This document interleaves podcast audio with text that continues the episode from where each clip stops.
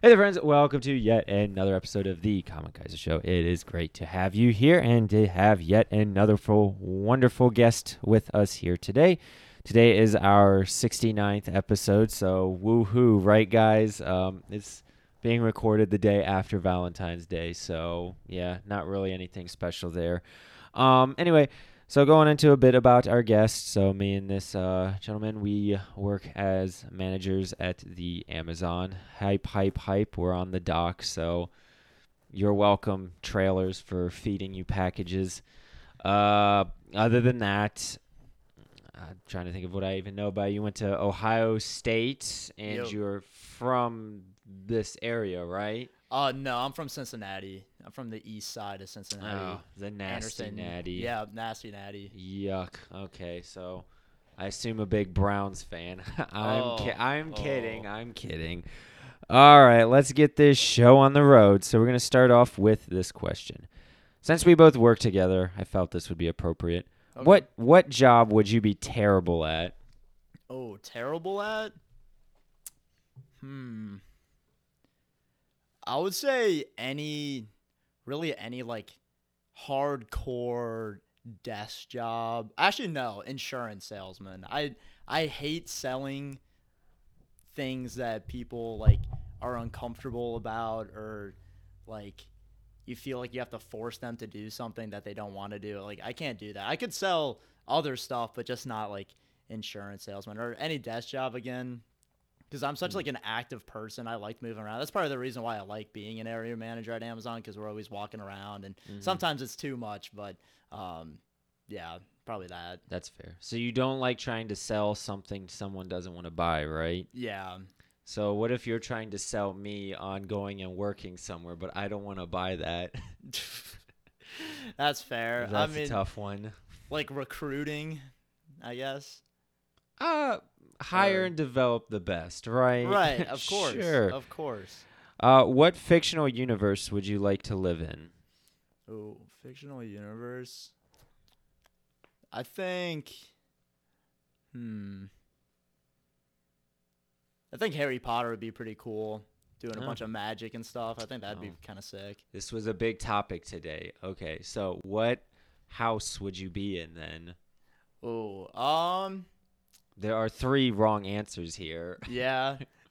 I mean, probably Gryffindor. That was one of the wrong answers. Oh yeah. What was your Gryff- right answer? Gryffindor, they're a bunch of cowards. Um, Slytherin is where you need to be at. We're we're ambitious. We're bold. Um, we like a certain uh, degree of wizard, you know. Um, yeah, all the um, bad ones. all the bad ones. Um, I'm just glad you didn't say Hufflepuff. Um, I don't think a single person would ever answer in a serious way Hufflepuff. I don't know. My my sister says she's Hufflepuff. Brody says he's Hufflepuff. I cussed him out. I'll put it that way. I was like, "What is a Hufflepuff? Like, what do they do?" No, they're the they're the irrelevant house for sure. Mhm. Oh yeah. No, there's actually a my sister. She's a high school teacher and directed this play recently. It was called Puffs, and it's specifically like Harry Potter, like years one to seven, but like from the perspective of Hufflepuff. That's wild. I was like, they made this a play. Safe to say, I don't think anyone would watch that. Ah, I watched it, but uh, I was there and being supportive. But um, yeah, it was a bunch of general side characters. Like, who cares? Right. The only part that mattered was Cedric Diggory. right. Right. Ay ay ay. He Yeah, gets murked. he did. Yeah. He did. Rip. What was the last tree you climbed? The last tree I climbed. Oh my god. Probably a tree in Juilfs Park, which is a park that's like five minutes away from my childhood home in Cincinnati. My parents never moved, so I Hmm. I lived in the same house for 18 years plus um, until I like started moving into Columbus and going to Ohio State and stuff. But probably at Juilfs Park. Um, it's like five minutes away. It has all the all the baseball fields I used to play at um, growing up and stuff. But probably one there Okay. a while ago though, for sure. Since we're talking about home, where where is the farthest you've ever felt from home? Farthest I've ever felt from home probably would be Pinehurst, North Carolina, two summers ago. So I did an internship, um, and I was placed in Pinehurst, North Carolina, which is like right in the middle um, of South of North Carolina, um, but like right on the border between North and South Carolina. So like South North Carolina, if that makes sense. Okay. Um, but I was there for an entire summer for an internship, and I saw my the internship started like really soon after um, my semester ended. So it was like, oh, I'm done with college. I spent like a week with family, and then I was like off to North Carolina. So, Mm. um, and I didn't see them. I saw them once the entire summer because I had like a little break around Fourth of July. Um, so I went home for that. Uh, but other than that, I didn't see them at all, and it was kind of tough because I didn't see any like friends or family like the majority of that summer. I I lived with two of my other coworkers, so that made it a little better because I had people around. But Mhm. they um they traveled a lot. Like one of them was from around the area and had a boyfriend that lived like in um in Charleston, which was like a two and a half hour drive. Uh, so she would just go there like almost every weekend. Mm. And then my other coworker roommate, um, he was from Georgia, but uh, he traveled a lot over the weekend. So I spent a lot of time by myself, which um, it was tough at sometimes, but again, it was kind of neat because I was in a new area and kind of just do whatever I wanted. So that was kind of cool in that aspect. Hmm. But definitely got homesick a decent amount during uh, during that summer. Fair enough. Yeah, that'll do it. Are you usually early or late? I'm usually early. I think that just starts with like high school sports, like the if you're not 15 minutes early or late type mentality. So Mm. I, I usually am pretty pretty punctual, if not early. And it's actually enough. a pet peeve of mine. One of my roommates, uh, or one of my old roommates in college, he was literally notorious for being the last one, like wherever we went, and it drove us absolutely nuts. So you're early even to social events?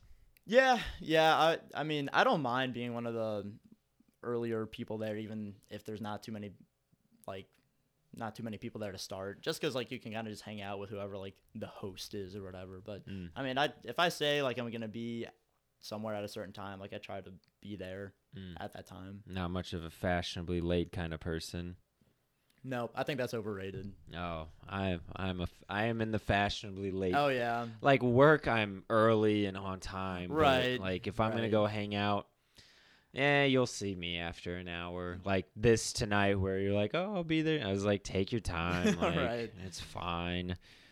What uh? Do you have any current pets or memorable childhood pets? So I personally don't own any pets. However, my parents do own a cat. One cat named Socks. She's she's really cute. She's uh she's probably around five now.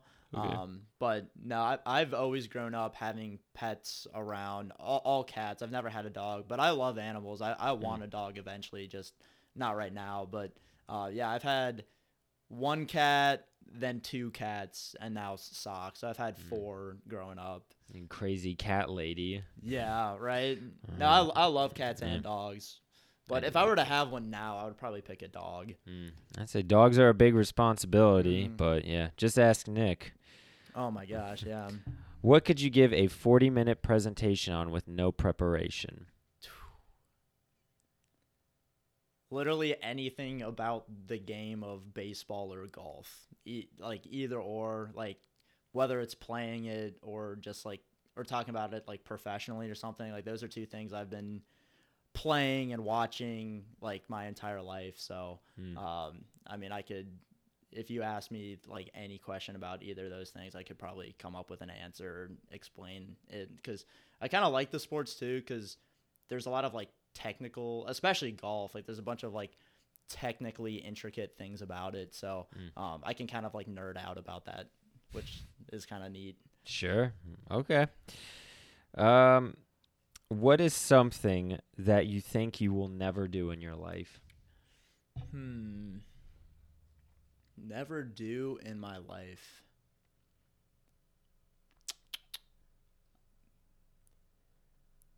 I don't know. This, this one's kind of up in the air, but maybe skydive. I'm not the hugest fan of heights in general, Okay. but um, I am a pretty like adventurous person. Like like if I like climbed a mountain or something or went like hiking up a mountain, like that would be fine. But I don't Mm. know something about like jumping out of a plane. I don't know. I I could be convinced maybe, but maybe not. Uh, I say, uh, don't look at me. I'm not trying to convince you. Well, not today, at least. Right. What is a fad or trend do you hope never comes back? Never comes back. Trying to think of like really cringy things. Hmm. Um. let me think. Uh, I might need some more time on that one. I All think of Tell any. me a corny joke then. corny joke. Oh my gosh, I heard this one. I found I heard this one on TikTok, and it it's Oh, so boy. stupid, but it killed me. Are you ready? Okay. All right. How fast is milk? How fast is milk? Yeah, Oh gosh. I don't know. it'll pasteurize before you even know it. it was Oh, so dumb, but I thought. I was like cracking up about that one. I have no idea oh why. gosh, I can't. I I tried to fake laugh, but I couldn't even Mhm. laugh. All right, guys, we're gonna cut this show short. Oh Um, yeah, yeah, it's been real. Oh man, yeah. I that was. I'm glad you had something. I most people freeze up and like I didn't come. I didn't. I I tell you a That joke, but it's in inappropriate. Oh, that's That's a good one. Yeah. Okay. Uh, what is the most interesting talent you've seen or heard of? That I have or just seen or heard of. What is the most interesting talent you've seen or heard of? Hmm. Technically, you can see yourself doing talents and hear yourself performing them. If that's the angle you truly want to contextualize. Um, anything that I've seen or heard of. I think it'd be like. I don't know. My one friend, this is so funny. I don't know why this is like the first thing I thought of. He can literally, like, catch any food in his mouth, like Any like, food. like literally any food. Like you'll you can Any throw, food. you can throw it to him. Like I mean, it has to be like the So- I size. say, of so if I chuck a mouth. watermelon at him, he'll eat Not it. quite, but like I mean, you could throw it to him like forty feet away, and he would still catch it. And I think it's, I, I, don't understand it at all. But he's he's pretty good at it. He's good with his mouth, I'll say Uh, that yeah, much. Facts. facts. Yum. Would you rather go hang gliding or whitewater rafting? Oh, I've actually been whitewater rafting. I actually went whitewater rafting in um in Kentucky once, and it was a lot of fun. Um, so I guess hang gliding. I'd like to. I could try hang gliding. I Yeah. think, Hmm. even if I'm that? not a huge height guy. Like I don't know something about like. These know. double standards, man. I you guess know, I don't afraid know. of I can't heights, figure but my own self out. But no, whitewater rafting's super cool. If if you haven't done it, I'd highly recommend it. I have a feeling you've done it though. I have. Yeah. Yeah. it's been a few years, but I have. Yeah, done it. I, I went when I was younger. I was like a family reunion type deal, but Mm. it was a good time for sure. I think it was like high school for me. Yeah, I, I was probably a freshman or sophomore in high school, maybe. Ah, there you go. Back in the glory days. Yeah, What is something that a ton of people are obsessed with, but you just don't get the point of? hmm.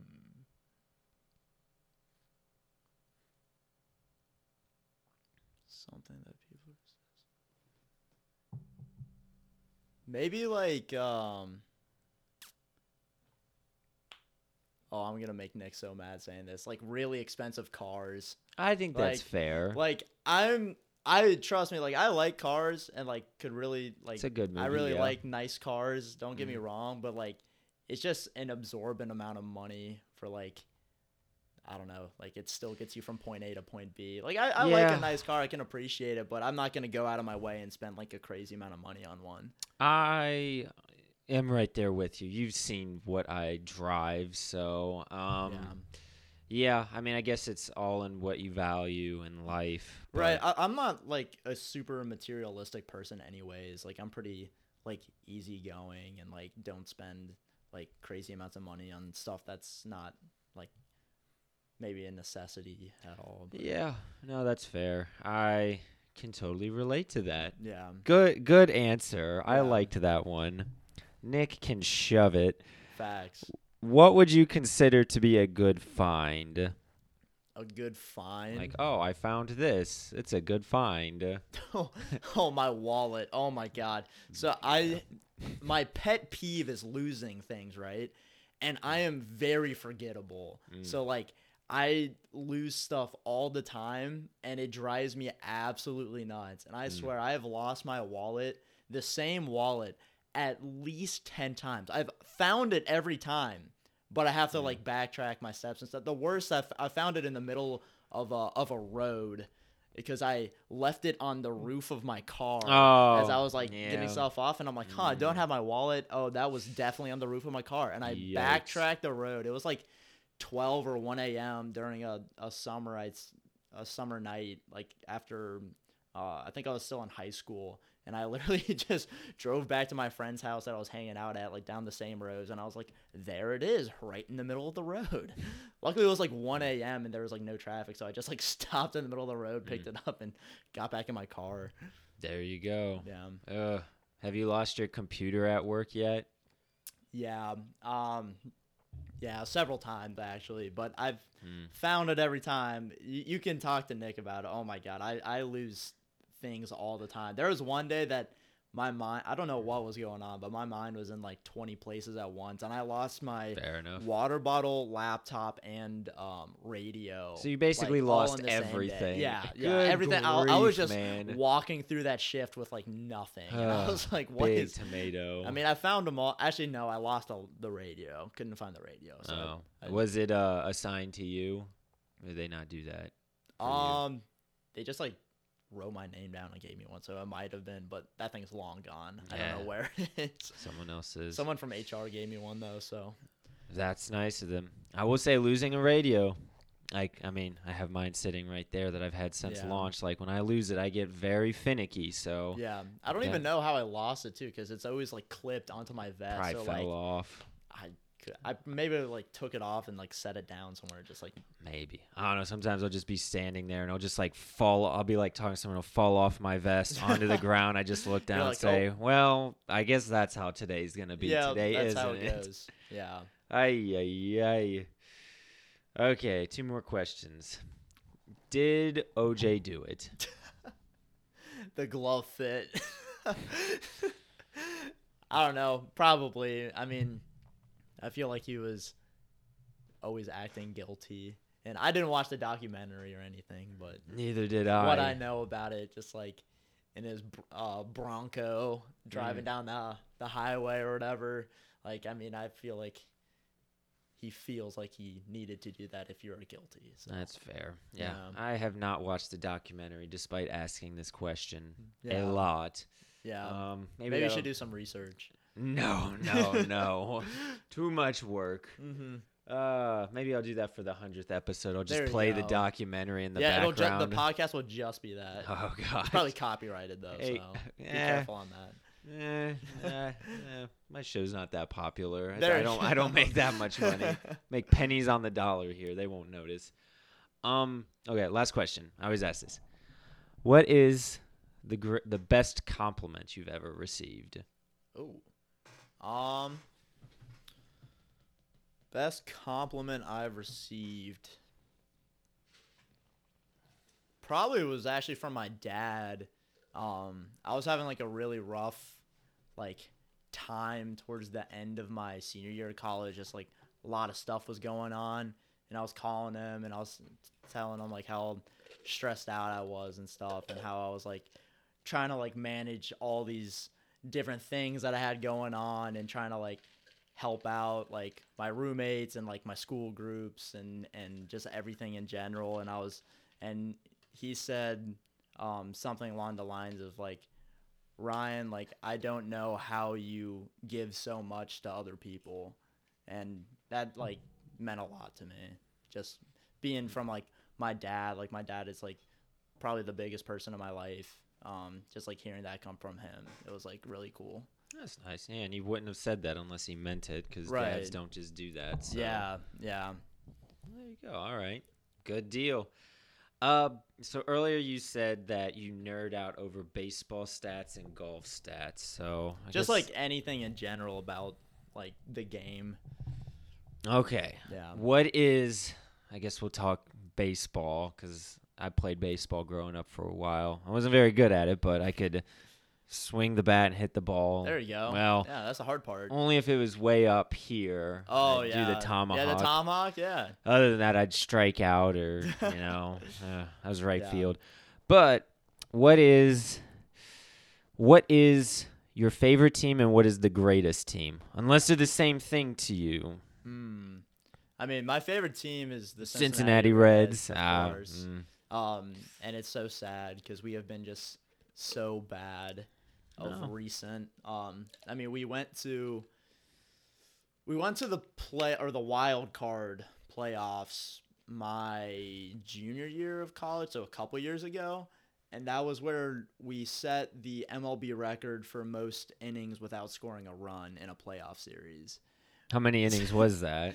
I think I think it was 27. and I- Twenty-seven in we- a I- row. yeah. How could you still be in the playoffs and go twenty-seven innings without it, it was scoring? either it was either two games or three games. I can't remember, but we Good grief! did not score a single run in like, or I think it, it wasn't a single run in that entire playoff series. At maximum, it was like one run, and it was. And I watched the whole, like I watched every pitch from that series because, um, because that's my team, and oh my god, I've never been more frustrated just watching baseball. I was like, man, not a single person.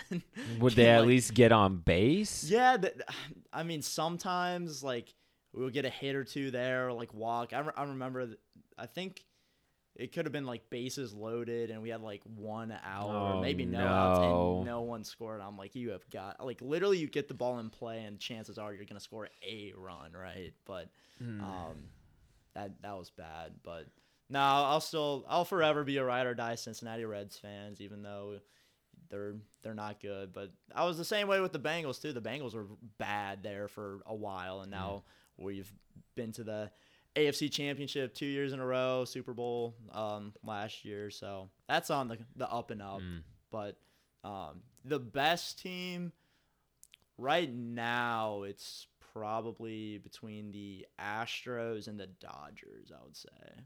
What would make you decide on which team was better? Like, what would have to happen? I mean, obviously they have to win a game, but like details, details. Yeah, like I mean the Astros have won a couple World Series just in the past like 5 years. The Dodgers are the Dodgers are always contenders. I would probably say the Dodgers just even though they um can't remember of recent how many World Series appearances they've had, but um they're like because baseball doesn't professional baseball doesn't have like the salary cap like all the other sports do like Uh huh. literally like they can have an absurd amount of money over like the smaller market teams and stuff Mhm. and that's what they do they have an insane amount of money and they can buy the best of the best players to come and play for them just because they have mm-hmm. that extra money. So they have like some of the best pitchers in the league they have some of the best fielders some of the best hitters like it's it's pretty pretty crazy. But then again mm-hmm. like it, it proves that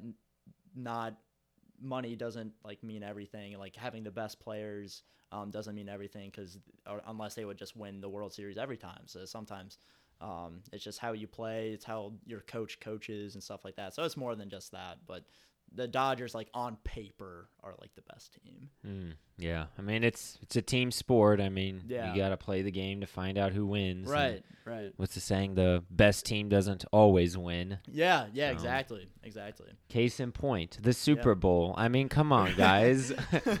Actually, I don't know. I going into that game, I will admit I was more so rooting for the the uh, the Eagles. I almost said Same. Falcons, just showing how knowledgeable I am. The Eagles.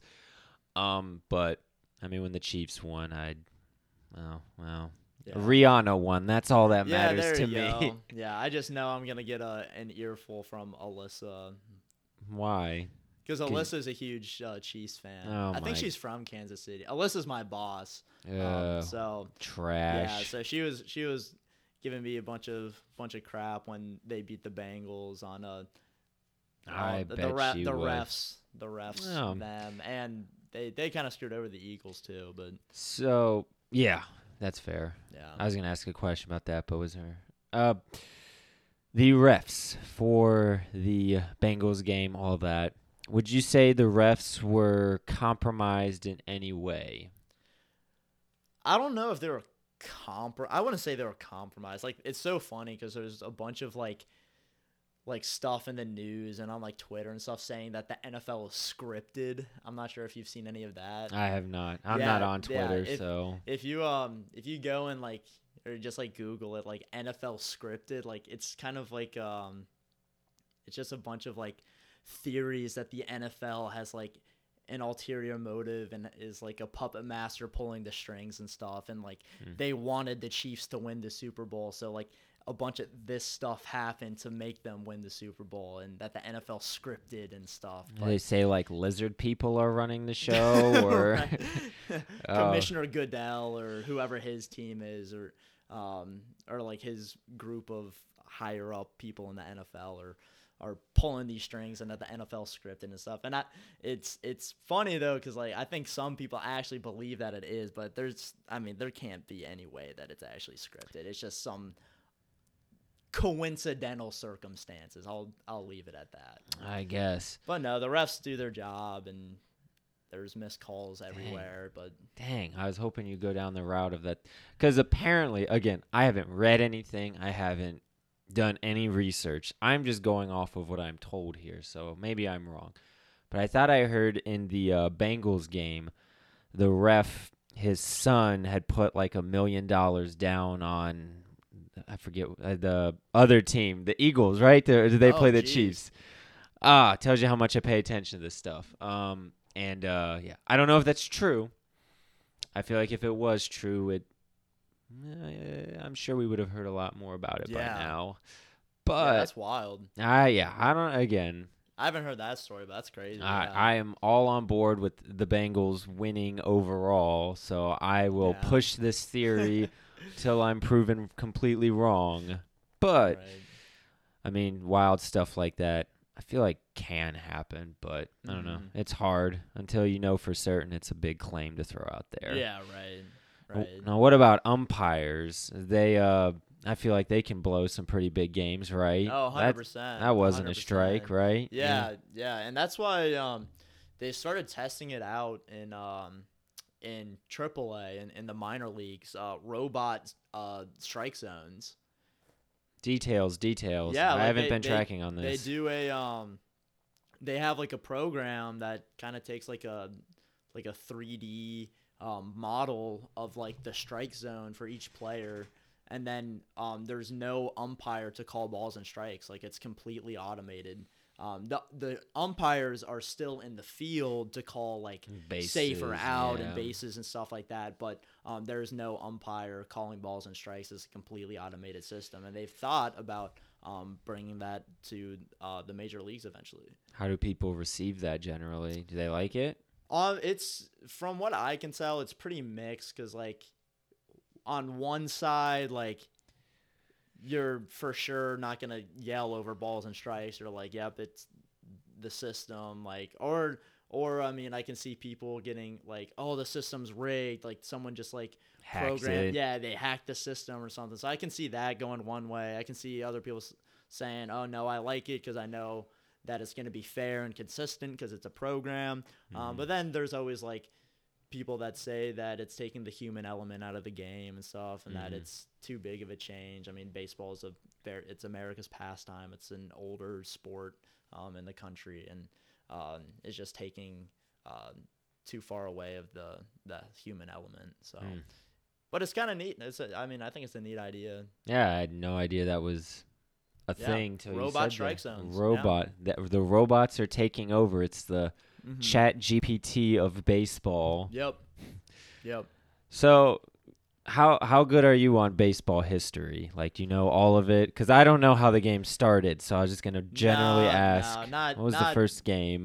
No, not, Not that good? Phenomenal. I mean, I think the game started at this uh, stick ball where kids would just like throw like whatever um, to someone else and hit it with like a stick or Mm. something. But um, but no, I mean, I I love baseball. I've been playing it since, or I played it from when I was like really really young all the way um, through high school. What uh, which position did you normally play out in the field? Yeah, it's uh I pitched. Um, I pitched, and then I usually played outfield or second base. What is your fastest fastball?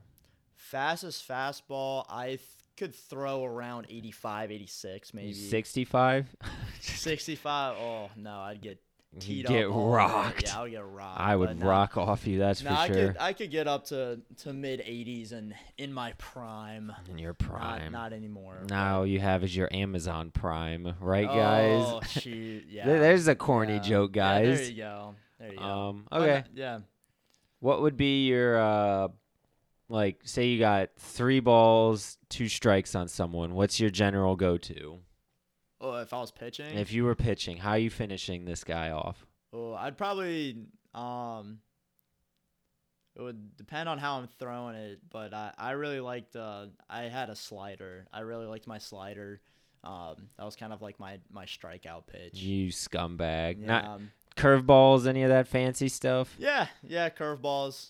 Um, curveballs too would mix it in. I try to, cause like I mean I I threw like very averagely hard, maybe above average hard, but I, I didn't have like the speed that like D1 pitchers have to just like blow blow it by people. Like people are gonna adjust and catch up to like my fastball, so I can't just like rely on that. So I have to Mm. get a little little crafty by throwing curveball sliders and stuff to like kind of keep them on their toes.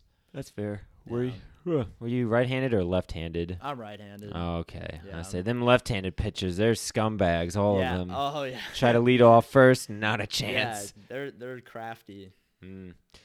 So, would you ever hit a pitch or a batter on purpose? Oh, I have not. No. I have thrown a little high and inside on Mm. some people that I don't really like or whatever. But no, I've Mm. never uh, intentionally hit anyone or anything like that. Anybody charged the mound on you before?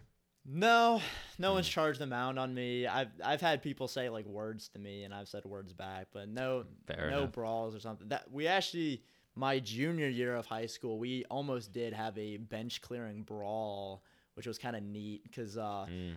We had history with this old team. Like uh, it was the second time we were. It, it was a rival team in our conference, and uh, the previous game, uh, my team actually won. Um, but uh, one of my teammates and a, a couple of their guys, they kind of got into it. Um, and kind of started some bla- bad blood between the two teams. Okay. So yeah. then the second time we played them at our place, like uh, it actually was like escalated to both our athletic directors of like the high schools and like, Oh, the this is great. that, um, like, hey, like just want to let you know, like some things were going on last game. Just want to let you guys know that there's Oh. some stuff here. And we're like, okay, so both our athletic directors there, the umpires knew, and the starting pitcher of their team um, was committed to Kentucky. Uh, he threw like low 90s, like big dude, Okay. like 6'3", 6'4", just could throw it hard.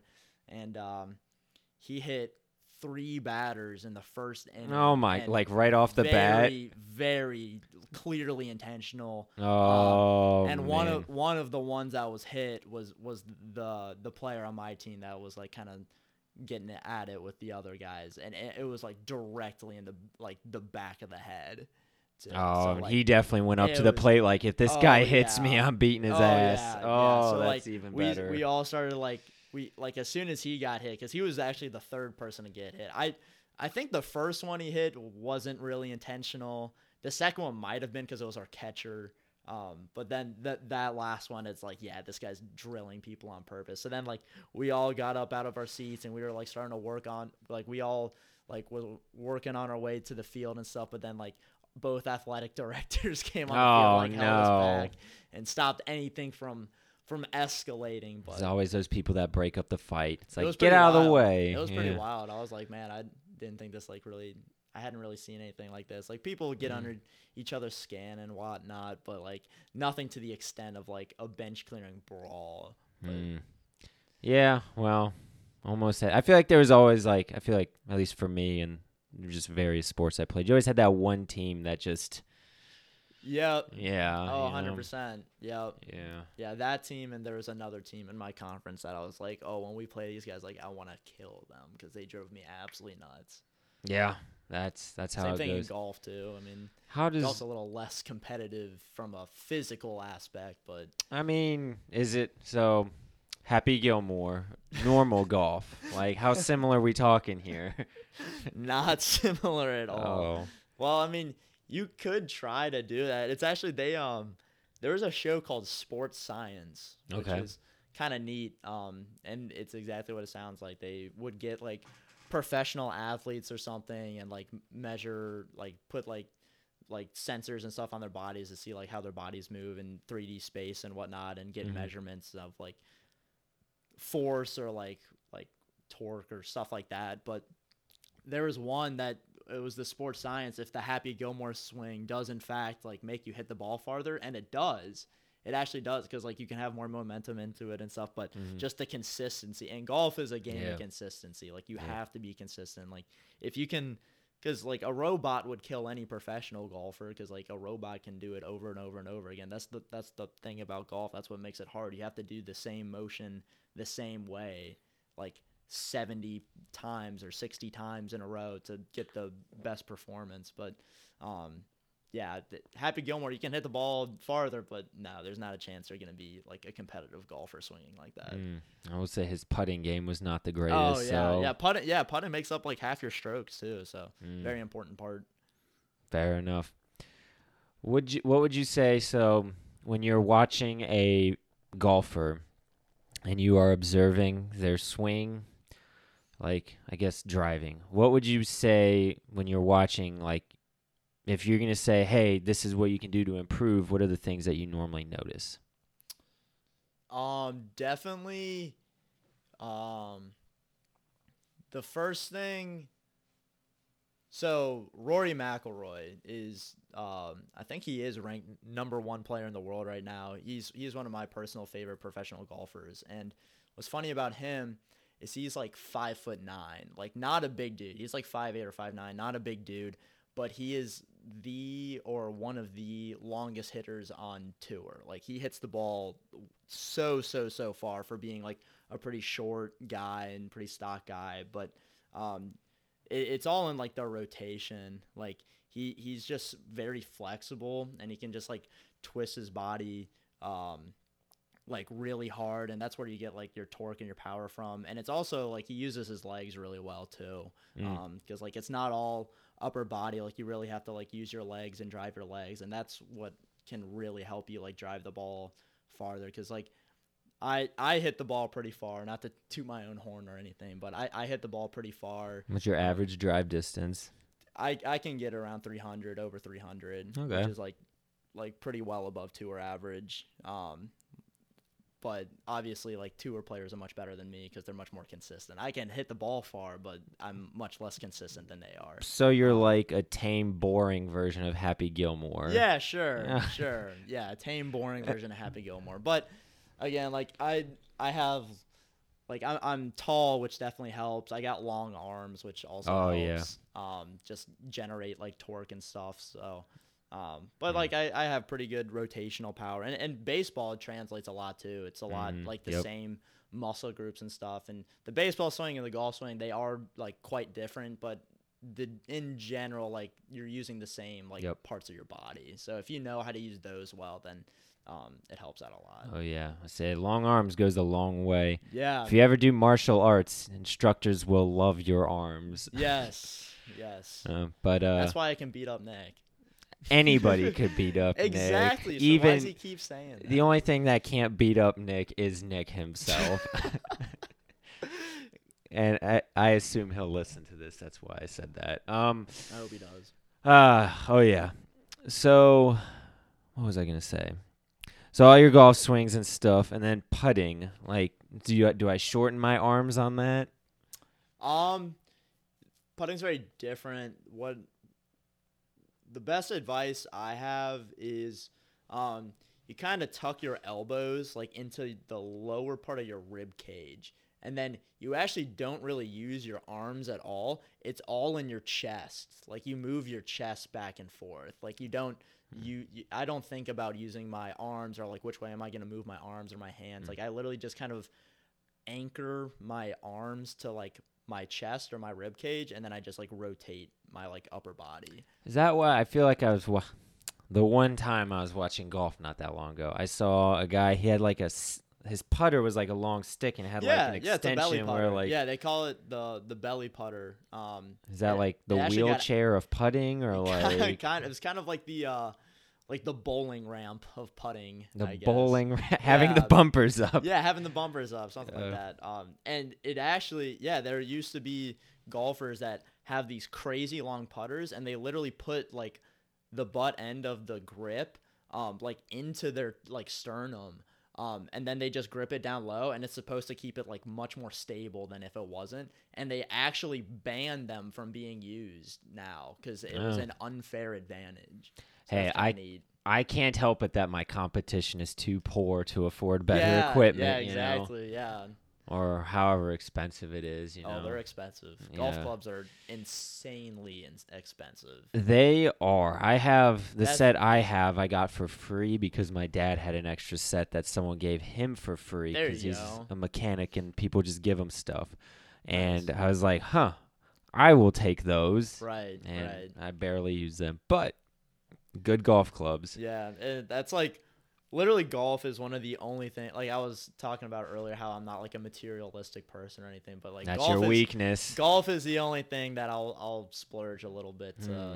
because I mean it kind of stinks because like Splurge. you have to it, it stinks because you have to you have to pay to practice like to go to the driving range you have to pay to practice you have to pay to play Uh, teach to you to pay be for- poor. you have to keep paying for for golf balls because you lose golf balls you um just, Be a better. Be better. Or, Don't lose yeah, your golf exactly. balls. yeah that, that's what I, I i call it an economic round of golf if you uh if you Mm. don't lose too many golf balls like you could play bad and not lose golf balls but it's like hey it was an economic round of golf you know Well, if you play too good, say you get a hole in one, isn't it true that you have to buy drinks for That- everybody? yes, that is that's that's a thing. Yeah. Oh, if You, gosh. if you make a hole in one, you're supposed to buy everyone in like the clubhouse bar a drink. Oh no, Yeah. I, that was uh, Brody when I had him on. For those who are actually fans of the show, um, when I had Brody on, we talked about this because he said he got like a hole in one when he was playing golf in college and had to buy everybody a drink. Yeah. It's like what? Yeah. What?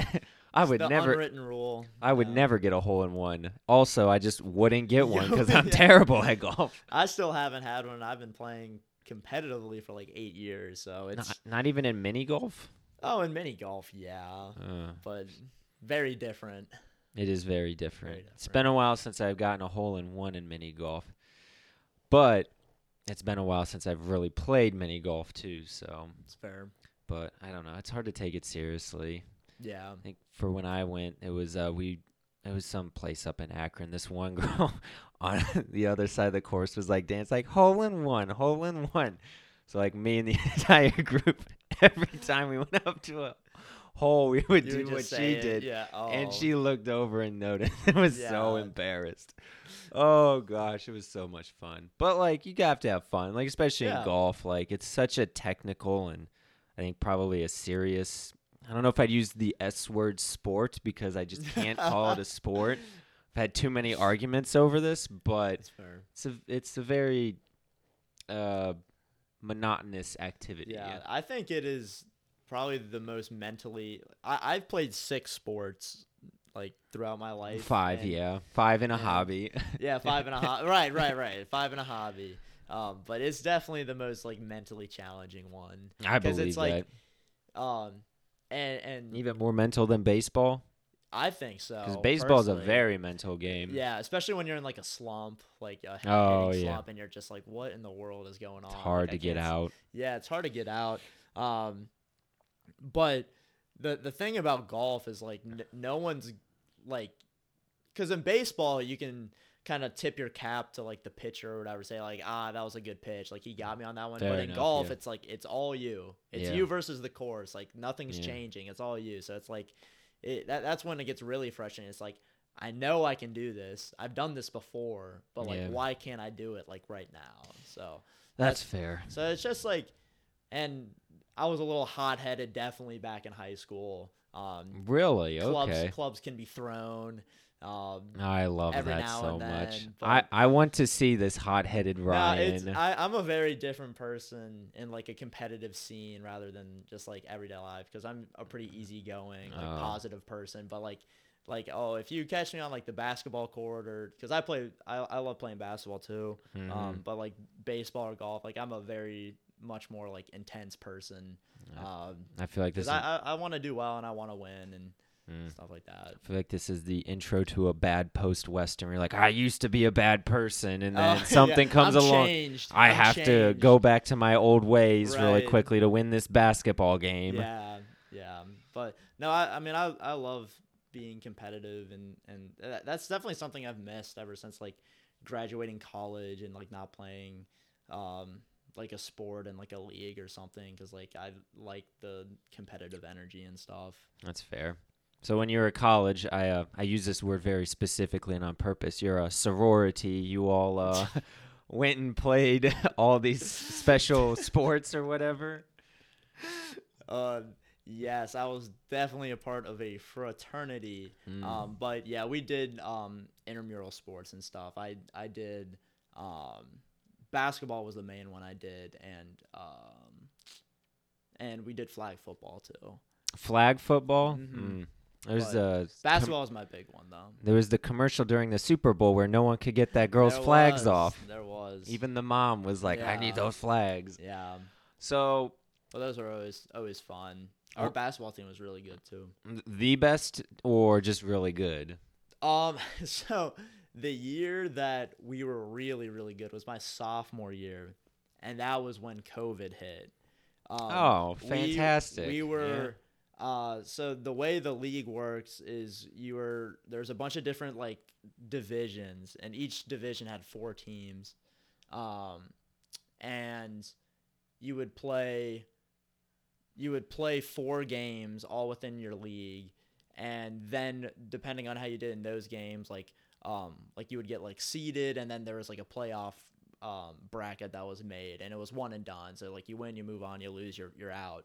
Um, we were four and zero in the regular season with three mercy rules. How do you get mercied in this? Um, we were up 15 points with I think five minutes left. I think that was the the mercy rule, or it was 20 or Mm. something. But uh, no, we had a really good team. But literally the uh, we went on spring break that uh, um, 2020, like March 2020. We went on spring break, and then we got a message saying, "Oh." Um, that your spring break's actually going to get extended another Yeah, week because of. COVID and stuff. Mhm. And we're like, huh, that's let's go. Like that's awesome. Like another week of spring break. And then Uh-huh. a few days after that message came out was another message saying, "Oh yeah, y'all actually aren't going to come back to school. And if you're in a dorm, which I was, because I was, uh, Come I- get your stuff. yeah, Yeah. come get your stuff. Because I, I lived in a dorm with seven other guys. I lived in a suite, they called it. So it was four four doubles put together, and then we had also had like a common a room. common yeah. and um a couple bathrooms and stuff. It was That it was cool, but- nice. um, but yeah, they were like, yeah, come get your stuff. So then, then we packed up, went home, finished the rest of our year online. No, no basketball tournament or anything like that. So that kind of sucked. But You still had uh, COVID was wild. some kind of basketball video game, maybe. Yeah, some 2K. Yeah, yeah. I still play 2K. some- uh, I just can't get behind sports games, but you know, f- playing them are fun. Video Yeah. games, uh, but yeah, that's. I keep forgetting. Yeah, you were a sophomore. How old are you right now? Please don't say twenty. Oh my gosh, I'm, tw- sorry. turning 23 in a month. In a month and a couple weeks. Okay, So- March. Yeah, late March. Wow. But Yeah. yeah. Well, Yeah, I'm the- 25, so I can't judge. I turn 26 next week, so oh, let's go. yeah, let's go. The big Woohoo. two six. you Uh, know what they God, say? yeah. It's the big one. Uh, yeah, 25's the quarter life crisis, from what I hear. oh, yeah. Which, have you experienced that at all or no? yes, but not for the reasons you'd think. Gotcha. Uh, but yeah, I'd say 20. I don't know. You probably won't have that. I don't know. It's it's hard to say. It's a couple years from now. For me, I did, I had it not like I would not have guessed why I experienced it, but but also, I mean, with my brother getting cancer and all that, I was like, oh fuck, like oh gosh, now it can happen to me. Like it just doesn't. You just don't think about these things until that happens. But anyway, Right. basketball.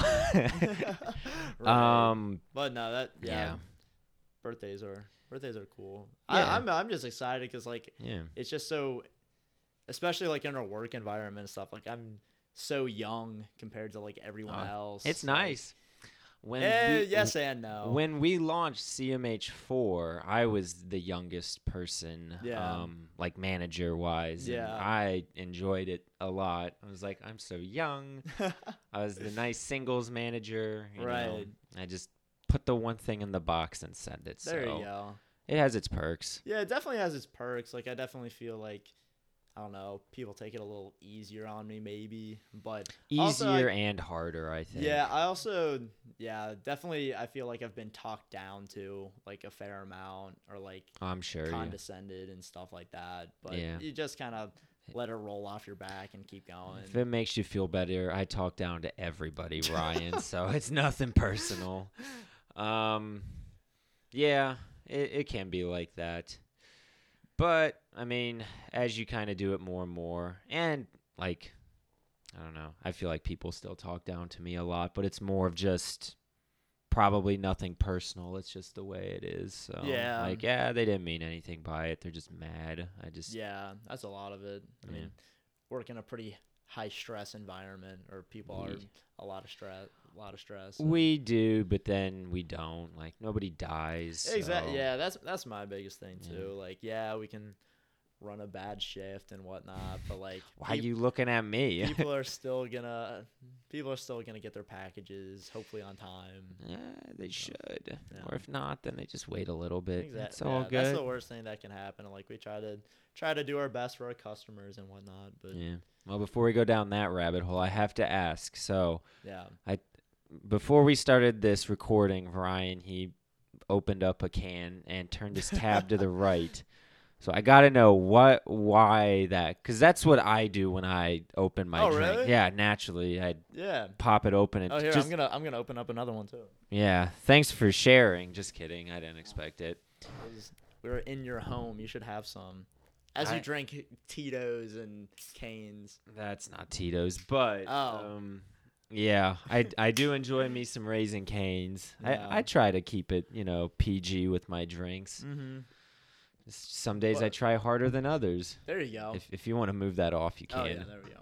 But the um the the reason I, I do it is because um in in my fraternity or it started I first came across it like in my fraternity, but I, it, I'm pretty sure it's a thing like just in general like social culture, party culture.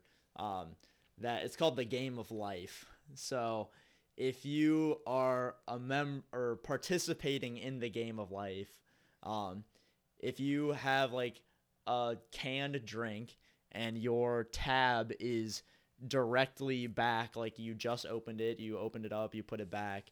Um, if someone comes up to you and pushes down your tab when it's straight um, and says game of life, you have to finish your drink. So that's literally the whole game. They can do this like anytime throughout the night, throughout the party or whatever. But so if it's turned to the right, if it's turned to the right or if it's just turned to the left or people take it off but i don't like taking it off my tab off um, they they can't game of life you and you don't have to chug your drink when you don't want to so oh, so we, I mean, we started playing this like my freshman year of college, and literally we, like, I couldn't tell you how many times that people got me, but you learn really quick because you're like, wow, I really don't want to chug this, but then you, you get made fun of if you if you don't. So then that's you, you learn you learn really No, quick, and now it's literally just like second nature. Like I open it up, put it back, and push it to the right, and I'll I'll do It is. that on on any drink, whether it's alcoholic or non-alcoholic, and it's it's kind of funny. Hmm. Just muscle memory. That's fair. Yeah, I did it when I was just like I think it was like junior high or high school. I got tired of like not knowing which drink was mine, so I just would Oh, turn it yeah. to the right. Sure. Because I was gonna then ask if I turn it to the left, like you said, game of life. So if I turn it to the right, that means I want to live. If I want to turn to the left, like are we sending signals here? or like, Hmm, fair enough. But Huh. yeah, The more you know. the I more did you not know, know, the that. game of life. It's a, it's a fun game. what was the name of your frat Uh, I was in Out- Theta Chi. and what? Theta Chi. Oh, what is the? That's Greek for symbols or something. Yeah, it's it's right here. It's Oh, the, the theta is just like an O with a dash through the middle, and then chi is literally an X. So it looks like ox. Okay. So I was never in any of these before. So like, Mhm. why did they choose Greek symbols and Theta Chi? Like, why those ones specifically? That's a that's a good question. I think how it started.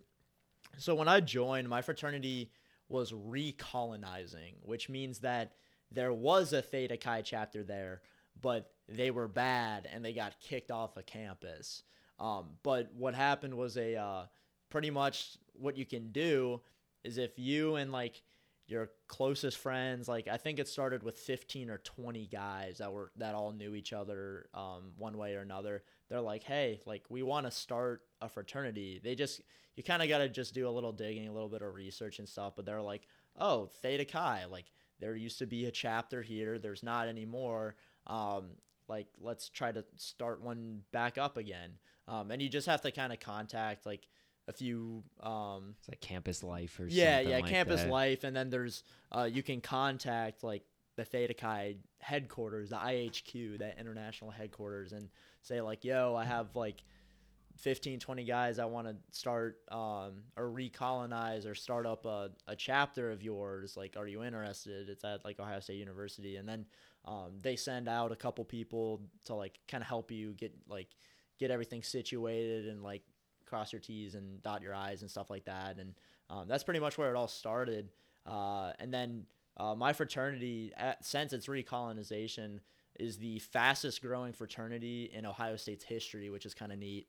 Um, so it, they started out with like 15 or 20 guys, like I said, and I joined in year three or four, and they were already up to like mid 80s, low 90s, and I think they're in Hmm. the 140s now That is a lot of people. Yeah, a lot of people. So, um, but that was part of the reason that I was like really drawn to it in the first place is because like they they're like yeah like we started out with 20 guys just like a couple like two three years ago and now we're at like 80 like it's growing really fast and that's usually a good sign because like people Mhm. want to come back people want to join Yeah. um, and I had a great experience. I I had a, a phenomenal experience. I was really glad I did because I, I didn't want to join a fraternity at all when I first um, came to Ohio State. Especially, uh, I started out in biomedical engineering. which is a Oh. very very Oh. difficult Wow. major. for- Wow. Wow. Wow. Wow. Wow. Who has uh, tried it out. So, um, but after I, I gave that um, a semester and and I got through the semester, but it was it was really tough and um, I felt like my head was just in the books like the entire semester. I'm like, this Mhm. is not what I want my college experience to like Yeah. feel like. So that's when I, I switched to business. Um, I still got an engineering minor, um, which was kind of neat, uh, but it was much less.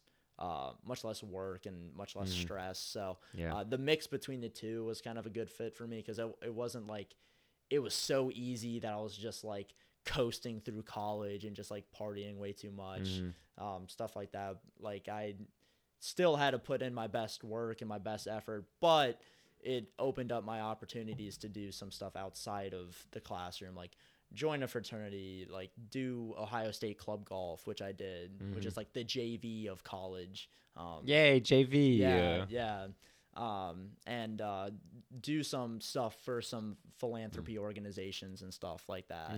Mm. Because I uh, was a team captain for my fraternity for Buckeyethon. Mm. Have you heard of Buckeyethon? Nope. It, It sounds is- like a marathon, but you wear Buckeyes or eat them while you're running it. It's the um, it's the largest student-run philanthropy in the state of Ohio. Um, it's a 24-hour long. Uh, they call it a dance marathon, but it's really just like an activity marathon in our um, really big like activity center and gym called the RPAC. okay. Um, and uh, pretty much you raise two hundred and fifty dollars. It's either 200 or 250. I can't quite remember, but you raise that money and you get like access to go to like this event. And the event's a ton of fun. Um, all the money goes to Nationwide Children's Hospital um, in the oncology and hematology departments. Mm. Uh, so it's really cool. Like e- every year, it's a, it's a huge deal. Like we raise over like a million dollars every year between like Oh. all the Ohio State students. Like everyone gets super involved in it. And me and my best friend, who is also uh, he's been my best friend since seventh grade. He was also my uh, college roommate and fraternity brother.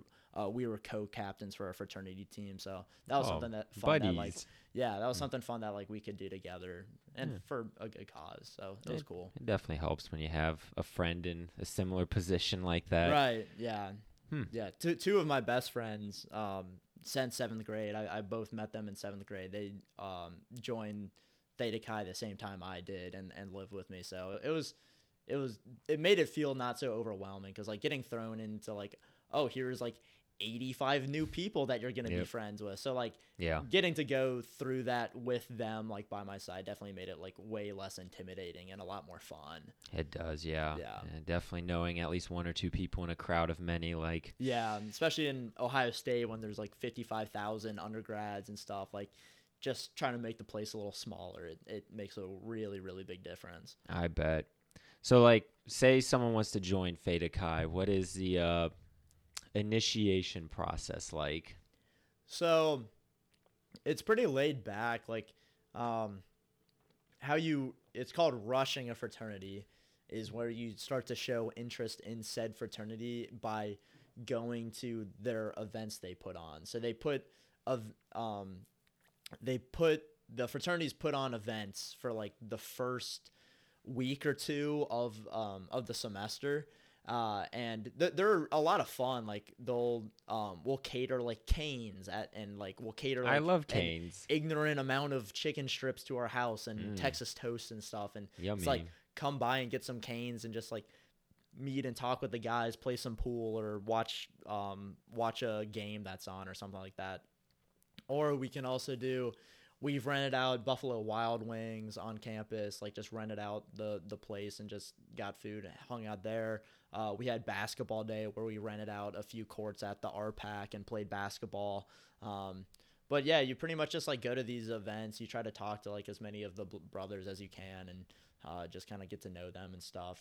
Um, so they don't make you, like, I don't even know, like, what a horror story exactly would look like for no so that that's a- when pledging starts so then Oh, once okay. once like the brothers give you like the go ahead it's called getting a bid so like if it's like oh what like after the events um like the rush committee or like the people that are in charge of like recruitment they like get together and they're like oh uh like Wade, what what'd you think of Wade? And they're like, oh, like, oh, I really liked. Wade. He's a yeah, yeah, that, that's Yeah. sometimes that's Fair enough. that's sometimes what happens unfortunately they're like oh no that kid is not it like no pass and then like people like can say like oh no i like that kid oh i didn't like that kid and then you just kind of come to a consensus on whether you you want to um, give an, give them an invitation to join your fraternity um, so if you do get an invitation um, you pretty much just like say like cool i'm gonna accept the invitation and and start the process of joining your fraternity um, which is when you become a pledge. And now that is when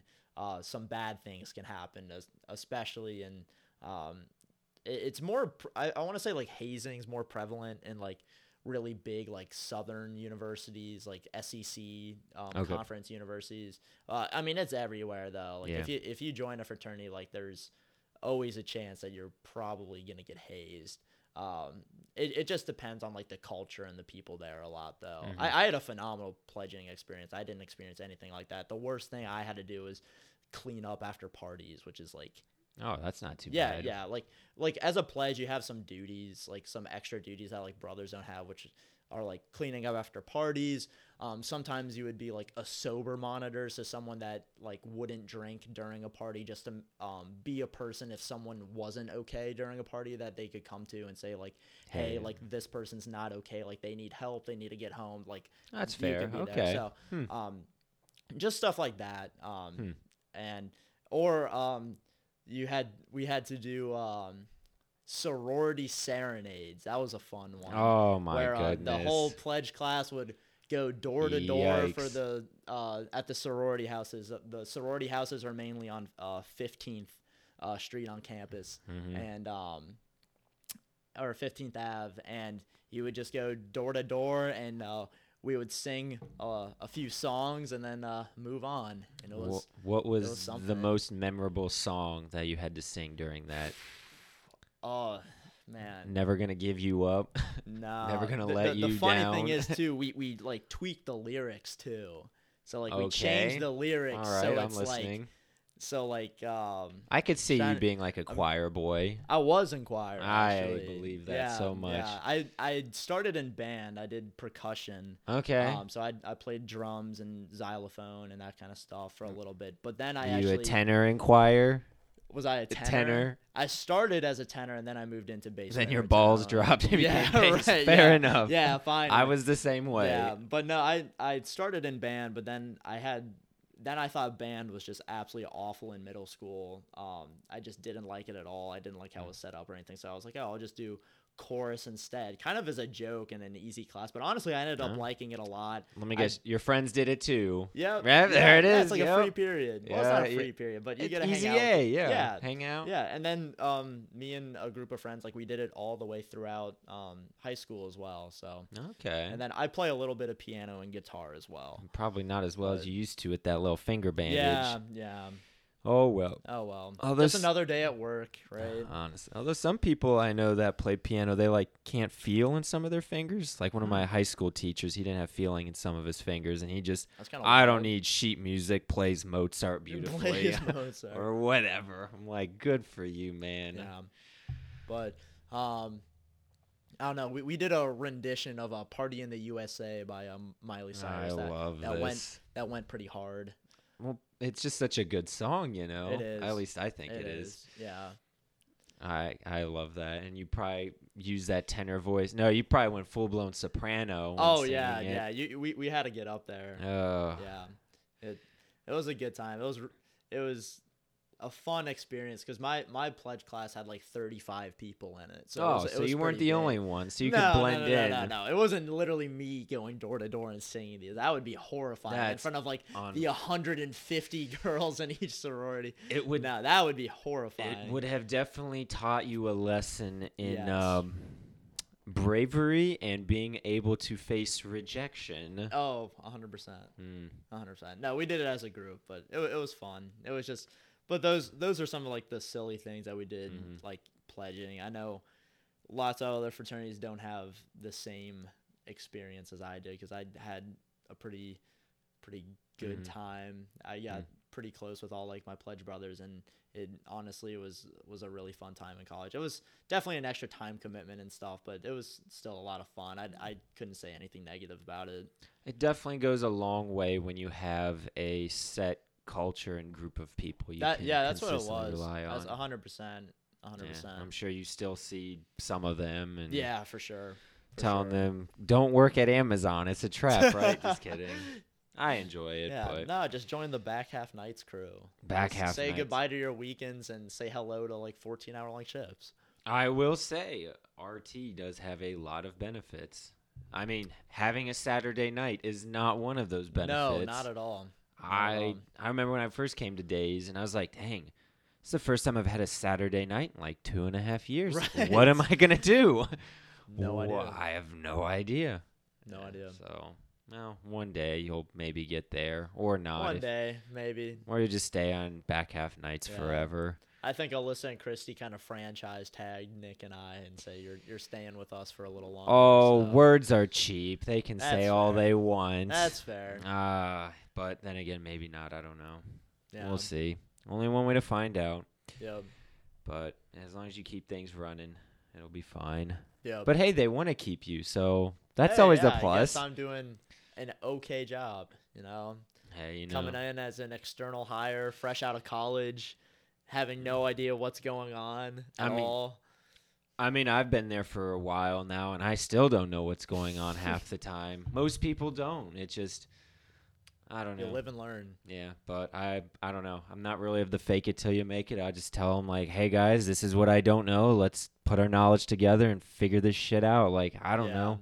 So, I don't know. Yeah, know. I've done a little bit of both. I think that was like a big thing for me like joining is is like I hate like not knowing things, especially when you're automatically put in like the L4 area manager position and like It's challenging. all the associates like feel like you have the answers because you're their boss like why don't you have the answers but i was Yeah. new and i didn't have the answers so like saying like yeah, I don't know. I'm gonna have to ask someone else. Like, kind of, it's just like a punch to the gut. You're like, man, I'm like, am I qualified for this job? Probably not, but we're gonna figure it out. but mean- I mean, I I learned, I've learned so much, and that was that was the big thing. Like, I'd ask, like, I don't know this, ask, and then I'd be like, okay, I know it now. So then, like, it's Well- all it's all growing. Well, and I think especially in that. Well, I guess before I go into this, um, I usually ask whenever I have managers on here. I usually ask them define leadership. leadership um i think leadership is being able to provide a positive environment for everyone on the team to get their work done Okay. um like i i that's kind of what i went into um what into being an area manager is like i want to like i want to make sure that everyone like comes to work feels like they're doing a good job like uh, has everything they need to be successful and and go about their day because i mean so many of the associates it's like it's a job for them they come in they clock in they go home they get paid I I love those people. They're some of my favorites. Yeah, Come in, do your job, and go home. Yeah, I love you for it. and, you and that was my thing like i i like being in a leadership position because i feel like i can make like a real difference and Mhm. um just like being that like kind of positive energy it's like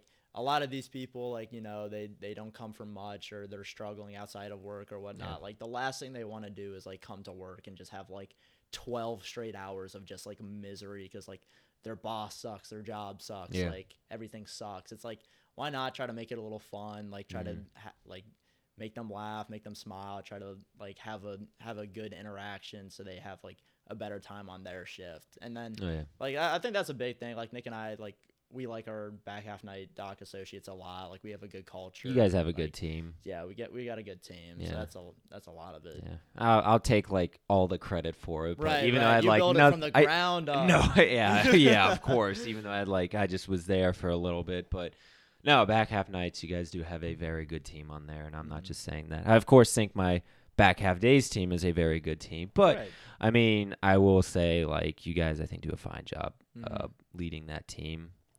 Um, but yeah, I do think. I mean, going off of your definition of it, uh, to summarize, uh, fostering a good and positive work environment. That's if I was going to summarize it, that's kind Yeah, of what I got yeah. out of it. And I mean, you technically don't need.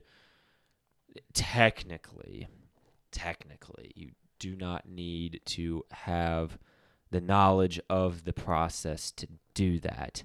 right. But if you don't, I mean, I I mean, competency goes a long way. Like a to me, if you're leading an area and you don't know what they're going through and experiencing, I'm probably not going to take your direction very seriously. Now, of course, if you're newer, like I don't know, because I I mean it was the same for me. Like I was external. Like I mean I mm. started in singles, so.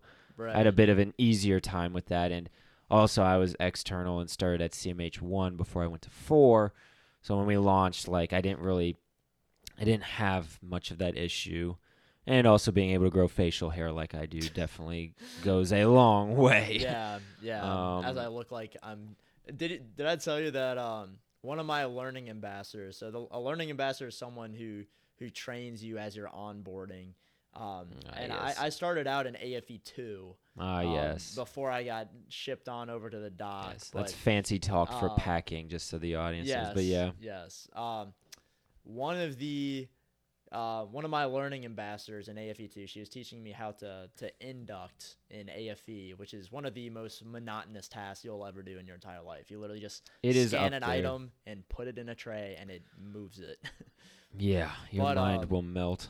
and, and she's still the, one of their like she's still AFE ones like one of their go to problem solve associates. And uh she asked me she's like I, I she's so sweet. And she was like she's like do you mind me asking how old you are? I'm like no I, I don't mind. I'm like I'm 22 I, I just graduated from Ohio State she was like oh that's great. She was like I would have guessed around like 17 And I'm like, 17. 17 I'd have given I'm you at like, least 19. yeah, I'm like, I'm like, it's you 17 and be an Man. area manager. I'm like, I'm like, is that even is that even legal? I have never met an AM. I I don't think. Well, to my knowledge, that has been younger than the age of 22. Mm-hmm. Maybe I have, and I just don't know it. But Right. But I, I thought that was just really funny. I was That like, 17? I was like, seventeen- "N- no, not quite. oh gosh, like, I know I look young and stuff, but geez, I- five years? I could not imagine the responsibility of an AM at the age of 17. You just don't have the, like, emotional I- capacity for a lot of the things we go through I, I did not. I or conversations we have. I wasn't. You know, not to get post Western on you, but I was a very angry person when I was 17. I think we can relate on right. Oh, yeah. And yeah, I I would not have been ready for it. So. no. No. I still don't know if I'm ready for it, but Right. when 5:30 Yeah. a.m. hits tomorrow, I'm gonna get up and I'm gonna go do it again. You know. Like, exactly. uh, but yeah, no, I definitely think that there's a lot. Um, I don't know. To me, like being able to set your team up to where they can succeed.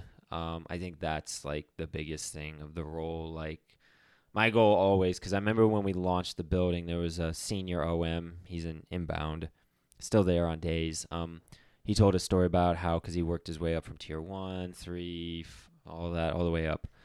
Uh, and he told a story of how like basically his AM wasn't that great, like Mhm. how just pretty much the vibe I got from it was don't be the AM that people look at and say I'm going to become a leader and because this person sucks and I like need to have a good yeah. leader there. At least that's what I took out of it. So that's that's always my thing at least when I'm doing my job like am I at least managing and leading on a level where like my people feel like I can get them what they need or if not they know why I can't Mhm. and that I'm not operating at a level where they're all like, "Oh man, this guy sucks. I could do a better job." Or if they are like, at least be for a reason that I'm like, "Yeah, whatever. Okay, I'm sure you can." Like, Right, right. Yeah, Whereas- a saying that I always thought of too was uh be the boss that you'd want to have. that's fair. Yeah, that's a good one. Um I that's kind of the mentality I walked into it cuz I I want Yeah. a boss that's like supportive, like Yep. down to earth, like wants like cares about me, like talks to me, cares about like Yeah,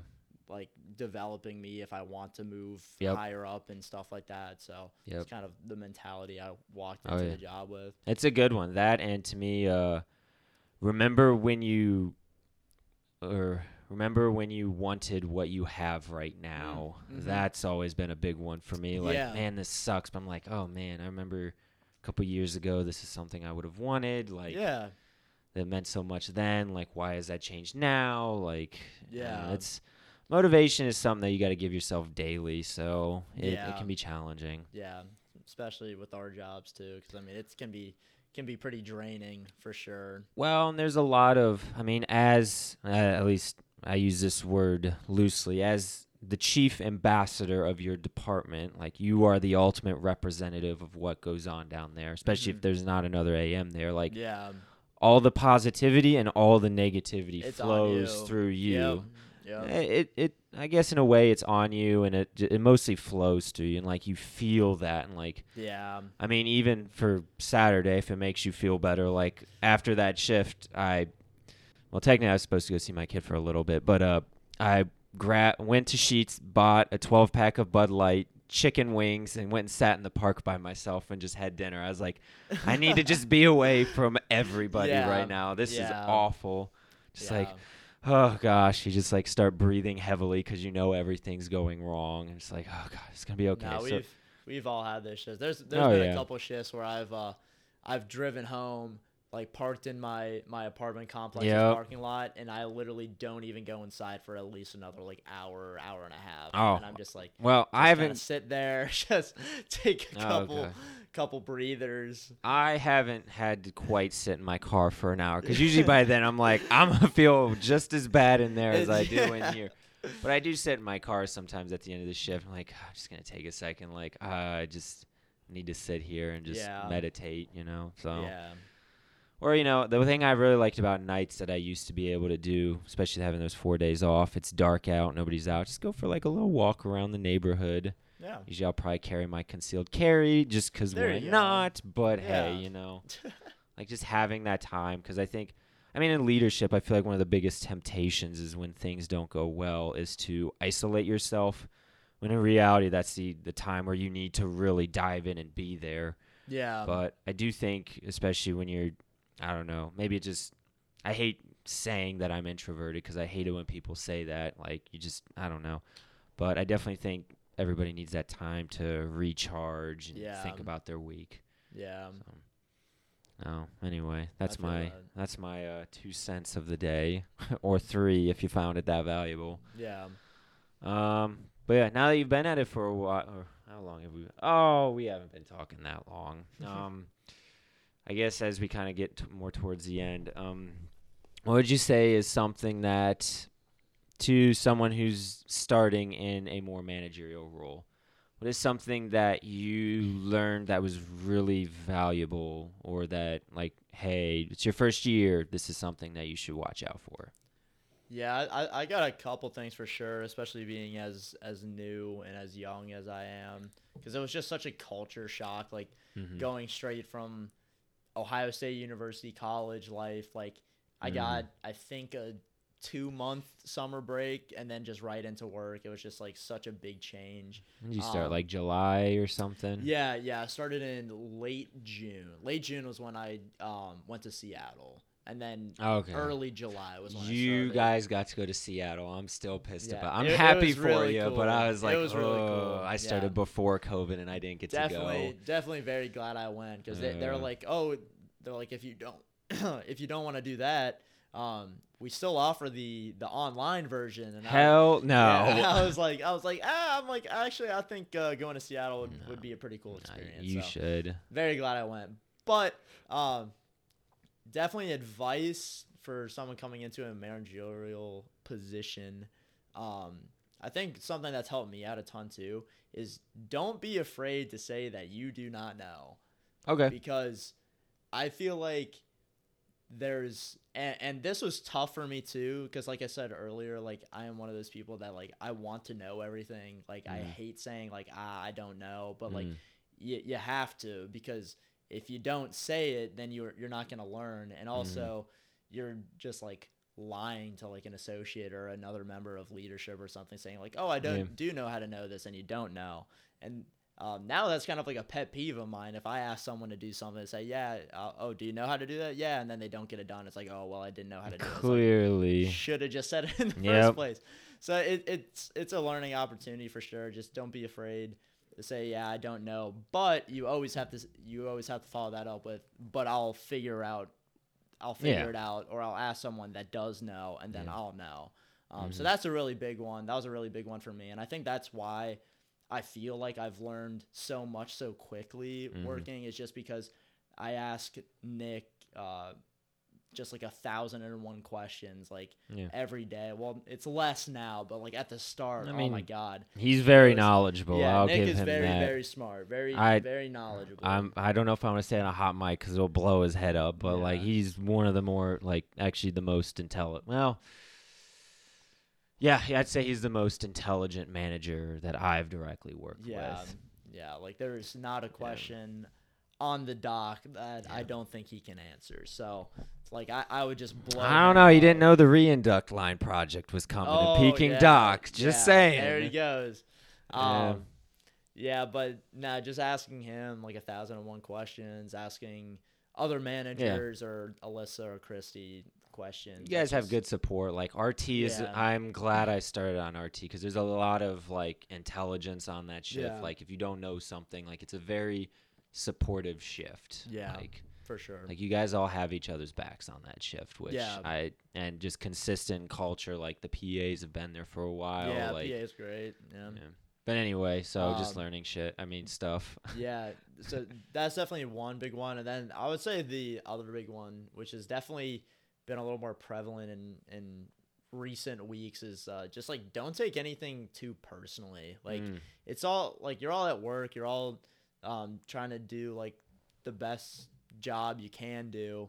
Um, and people are gonna get upset with you. People are gonna say you're doing something wrong or people are gonna say mean things about you whatnot. But like don't take it personally. Just kind of let it like it th- this was definitely probably the biggest adjustment i had because like someone said something not nice to me like when i was first started out i was like wow that sucked. Like man i'm a horrible manager because this person doesn't like Mhm. me yada yada. But um now it's just kind of like being able to explain like your thought process to said person, like what's going on, why I'm Mhm. doing this. Um, and again, it, it's it's nothing personal. Like Yeah. you're trying, you're just trying to do your best job. You're not like attacking them or Yeah. attacking like their thought process or their knowledge or something. Like you literally just want to like have an open discourse of like Yep. what's going on or like if I am doing something wrong, then please let me know. Like Oh, let, yeah. I'm not offended at all if I'm doing something wrong and you Oh, let yeah. me know. Like that's how I learn and get better.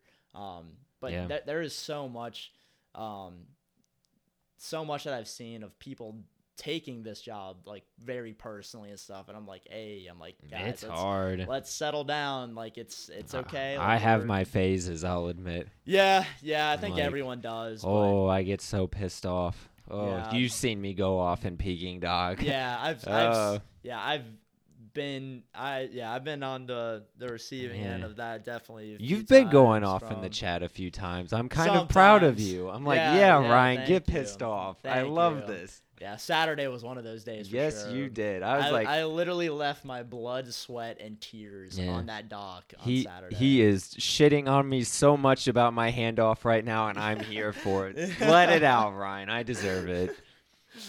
yeah, but yeah, you just kind of kind of gotta let it let comments like that. Like I've people have told me it straight to my face. People have said it behind my back. People have said it to me over Slack chat chats and Oh, stuff. yeah. I'm like, come on, guys. I'm like, He who takes criticism has power, right? yeah, So yeah. But it you just kind of gotta take it, learn from it, have an open conversation with Mhm. whoever's like talking bad about you or whatever, and just Yeah. kind of get through it because it's It it's not what- as big as a deal as some people make it seem. that is true. And that was a big learning lesson for Yeah. me because now I just kind of Yeah. kind of let it roll. It's like, oh well, that that sucks. That was not cool of you to say, but Yeah. all right, I'm sorry you feel that way. Yeah. I, I say that all the time. I'm like, yeah, sorry you feel like that. This is the direction we're going. Ah, Yep.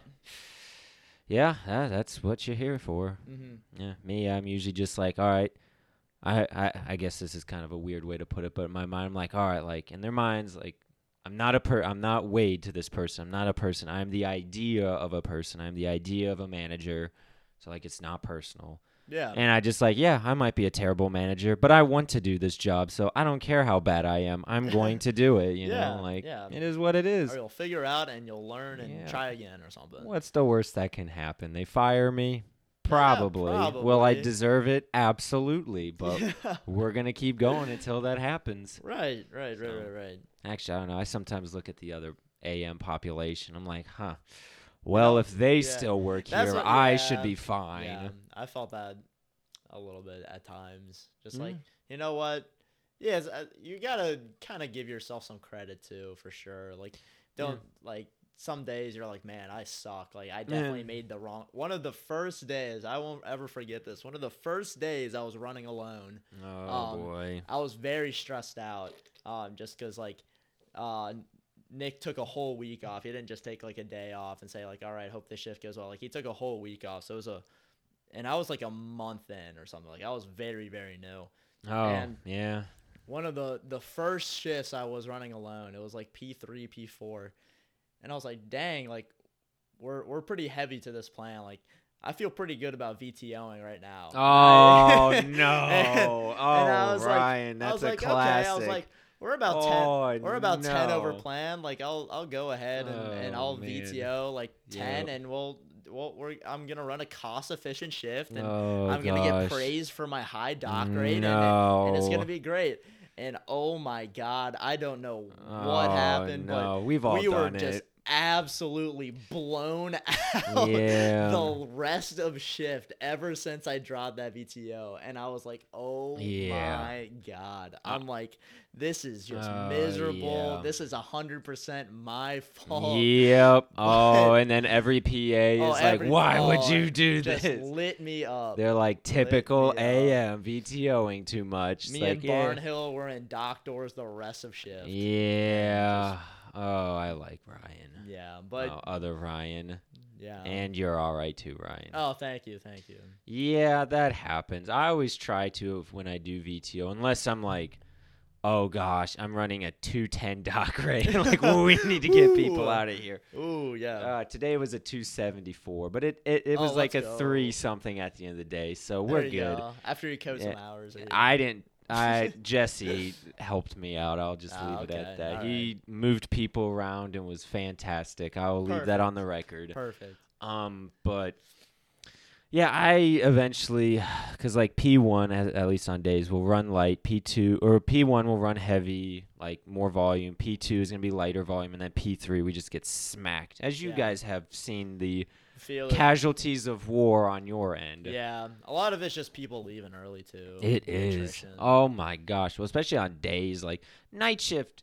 Okay, I'm gonna leave early at 4 a.m. or yeah, 5 what's the a.m. difference so- between that and seven? yeah, like, that. what are you gonna do in uh, those three hours? go to Sheetz, I guess. Whereas yeah, days, Sheetz, yeah. yeah, like days that could be the difference between picking your kid up from school or Oh, going in to a sporting event. Yep. Like especially on a Saturday. Like, Mhm. I mean, if I wasn't in AM, I would leave early. Like Yeah. I.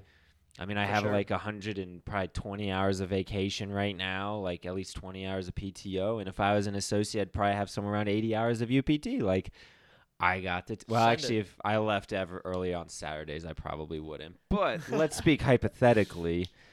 Um, yeah, I don't blame them, especially on a loose policy like that. It's not like other places where you'll get like points if you leave early. Or, Yeah.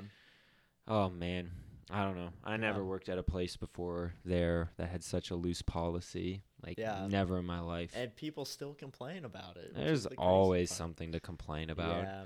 I I don't know. I bitch a lot. Not to my associates, but I do complain a lot in Peking Dock as you've seen before. It's it's our venting channel. It is. It's it's not wrong to complain. It's just what are the channels you're using to complain? That's all it Yeah. is. Not it's not a sin to be mad Yep. or upset. It's just how you express it. yeah.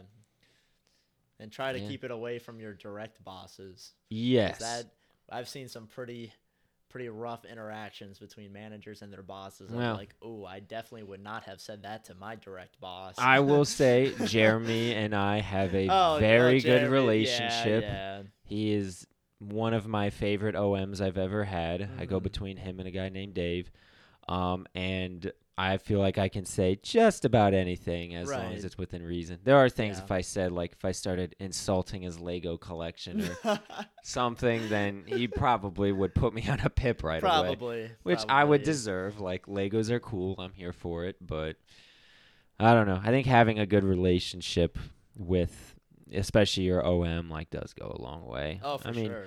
Alyssa, sure. I get along with her. I mean, it's Yeah. well, I think I don't know. I mean, she she probably after my handoff, she probably hates my guts. yeah, but yeah, she she was telling Jeremy to pip you or something. did she really? Oh, I was like, I No, can see no, that. She they should. I'm waiting for it. Yeah, but it's Mm. like your your bosses are the ones that are gonna go to bat for you to try to like get you to the next level too. So Yeah. you don't want to. I'm a, I'm a big don't burn any bridges guy. Like you never know Uh, when when you could use some someone That's else. fair. so. I'll admit sometimes I burn bridges on purpose because you know Yeah, I mean- it happens. But theoretically, Yeah. like you probably shouldn't because you just never know. Yeah, Like- because like, if I was if I like was ripping on a boss or something, um, like if I was like ripping on Alyssa for whatever reason, like right before our end of year performance review called OLR, like I probably would have. she- Wa- I probably would have waited until after yeah, OLR to say exactly. um. Oof. yeah, but if that something like that happens, like. You think she's gonna speak up for you more than what she would have if you didn't say anything to her? Probably not. Y- But you never know, but I probably wouldn't if I was Yeah. her. I'm shallow, like, but I don't know. Apparently, there's feedback out there, but I don't know, like in terms of like actual official. But I'm curious. oh, I'm s-? I'm so curious. I We- shouldn't be talking about this on here, but I'm going to. Like, I'm so curious. Chrissy and Alyssa are having one on ones with all the back half nights teams, and I, I don't know if they can or will say anything, but Like this week, Mhm. is that so? Okay, well, that is also. I don't know. Know. They just said they're having one on ones with us. I don't know front half days was having them, so Really? Oh yeah, that's what I heard, Um, and I would know. yeah, But um, Anyway, we need to stop talking shop. It's so hard. I- when- it is. when it I have- consumes you a little bit. It does. Well, and especially how, for me, like even though I have a twin brother, like I don't think I can really relate with him on a lot of this stuff because he doesn't work there. Granted, there's a lot of stuff at his work I can't relate to. Right. I don't know what it means to intubate someone, or I guess I could take a guess what he means by put down, but I'm kidding. Only halfway. Oh. it means to medicate when a patient's being rowdy. I was like, man, can I do that at work? I'm just kidding. Oh, jeez. I'm kidding. Jeez. My my um my older brother, I have one older brother. He um he's actually uh an area manager of sorts um for G- uh General Electric Aviation. Oh, Um, okay. so he, he's in a a rotational program, so he's in a bunch of different How like, much older? Uh he's 25. oh, Uh, going on 26. Oh, look at that Yeah, old The, man. the, the funniest thing that we found out is he was born on the same exact day, same exact year as Nick was. July 9th, 1997, which is wild. wow, they're twins. Yeah, yeah, separated at birth or something. Wow. Um, yeah, so he's That's in this uh, rotational program with General Electric Aviation. Um, and he's done all kinds of different jobs, but the one he's in right now is is essentially an area manager job at um, one of their factories. But instead of shipping out customer shipments, they make um, a specific part for jet engines. Um, and instead of shipping out like millions and millions of packages a year, they make 900 total a year. I mean, I guess it's a more So- specific, like high yeah, quality. yeah. But what the heck? Nick was aeronautical engineering. Yeah, Why didn't he get hooked Yeah, up I- there? What was your brother majoring? He was in industrial systems engineering. Freaking nerd. You know, Yeah. I'm Yeah. glad the common folks such as ourselves who majored in business can Yes. relate on a more Yeah. remedial level. Yeah. He's a really smart dude. He he's done he's done really well, and he's uh his rotational program's almost up too, so he's gonna get like a full time spot and a full time like city because he he lives like right outside of Cincinnati now, but he did live in Boston for a little bit. Oh, Um, I've never been to Boston before. I yeah, hear it's I, I fun. didn't even visit him. I wanted to, I just never found the time to. I hear the traffic is awful, but I feel like that's everywhere. Yeah. Columbus isn't too bad. Nah, it's not Mm. too bad. I don't know. It's uh Akron is okay. Just the roads are awful up there. Like Yeah. if someone started talking crap about Akron roads, I'd be like, "You're right. I'm not getting in your way on that one." Oh man, we've been going for a while. Oh wow, about an hour and a half. Ah, well, is there anything else that you're passionate about? No, Uh, I mean, I can go for a while, or I can wrap this up. Um, uh, now life lately has been a lot of a lot of work.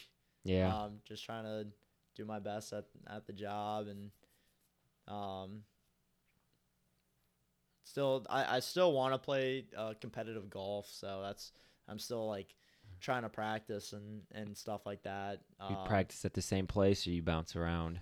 Um, usually the same place. I've been going to uh, Sports Ohio, Dublin. Oh, I know where that is. I go to the driving range there. Yeah, yeah, because it's it's a, it's about fifteen or twenty minutes away from my place, so it's not too far away. Oh, Uh, that's where I was earlier today, but um, because I don't know, I I still want to have like some competitive thing in my life. that's fair. Um, just because I feel like that's something that's been missing a lot. Like I haven't played competitive. That's why I loved intramural basketball because that that Mhm. that was a way to do that, Yeah. and um, club golf and stuff too. But um, yeah, I want to keep playing competitive golf because I, I I've entered tournaments uh, with my brother as well. It's something Mhm. that we do together because he's also a, a really good golfer. Um, we play in these like two man scrambles Mhm. uh, tournaments, which are which are fun. Mhm. Um, but yeah, um, still just figuring life out as an early twenty year old. It's it's a big big change from college, but you know you It just is. got to figure it out.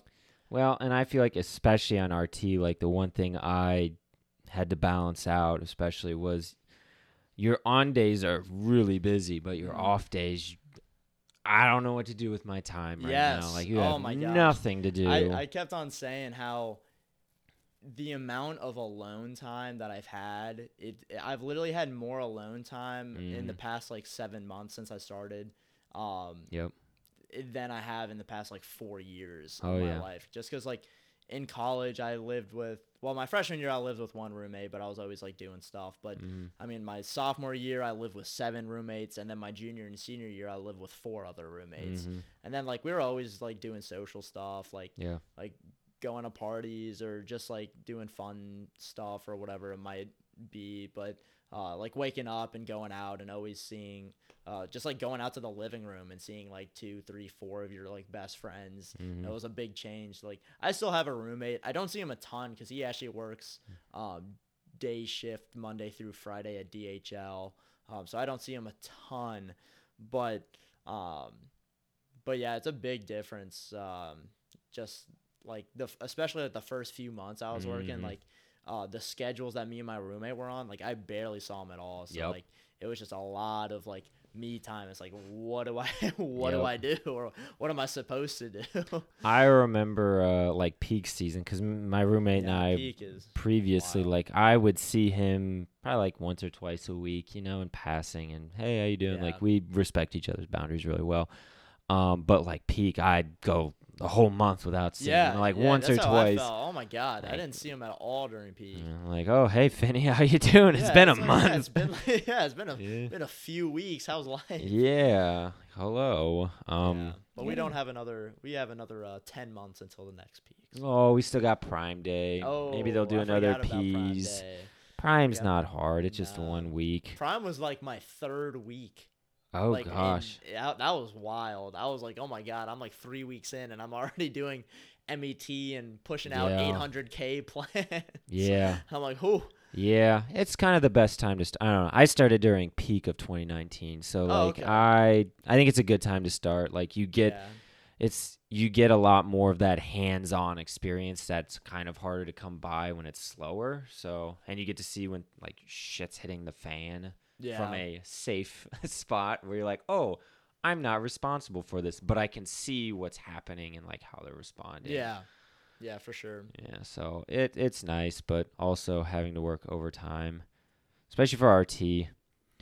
Um, I don't know, because for me when I started, it was like months before I went down to finally having three days, and that was when it hit, and I was like, holy moly, because it was like MET for like a long time. Yeah, yeah. The three, Um, yeah, the three days a week is or three nights a week is definitely a big change. But it is. I, I mean, I even told Alyssa, I was like, man, we're doing, th- we're back to three nights a week, but man, these shifts are getting They drag. harder and harder. They to- drag, especially in drag and- January and February. It's awful. It's been, yeah, they, Oh. they've been, they've been tough, especially uh, with Nick taking off a, a lot to, to take care of uh, his new puppy and um, just like being grotesquely light on head counts and stuff. It's been, it's a it's been changer. tough, but yeah. January and February, I feel like are my least favorite work. January, I think, is my least favorite month Yeah, of that work. one was. Well, January is my second least favorite month of work. I miss being able to enjoy the Christmas season. Well, actually, peaks. Just just depends. Like the work itself isn't too bad. It just Yeah. ah, those hours. Yeah. Well, day shift was pretty rough this year, but that was its own. Yeah. 9k by 9 a.m. was Nine just, K by uh, 9. God, and it, it was Every right. day. I'm was, like, sorry, guys. Every day. I lost my shit one day because we were doing so good. We got to like 10 o'clock in the scan bucket, which for those who don't know is like packing is packing, conveyors go down, they stack the boxes on the ground. So that's called down stack. So we were doing good. 10 o'clock, everything's good. Conveyor, like jams.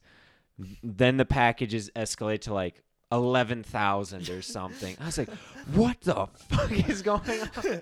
I was You're like, pissed. Everything was going so well. And then everybody looks at me and they're like, Wade, like, what are you doing to fix this? Like, we have, Yeah, guys, it's your not fault. my It's fault. always our fault. I'm sorry. I can't Yeah. help it that the ship sorter broke. Yeah. Oh, man.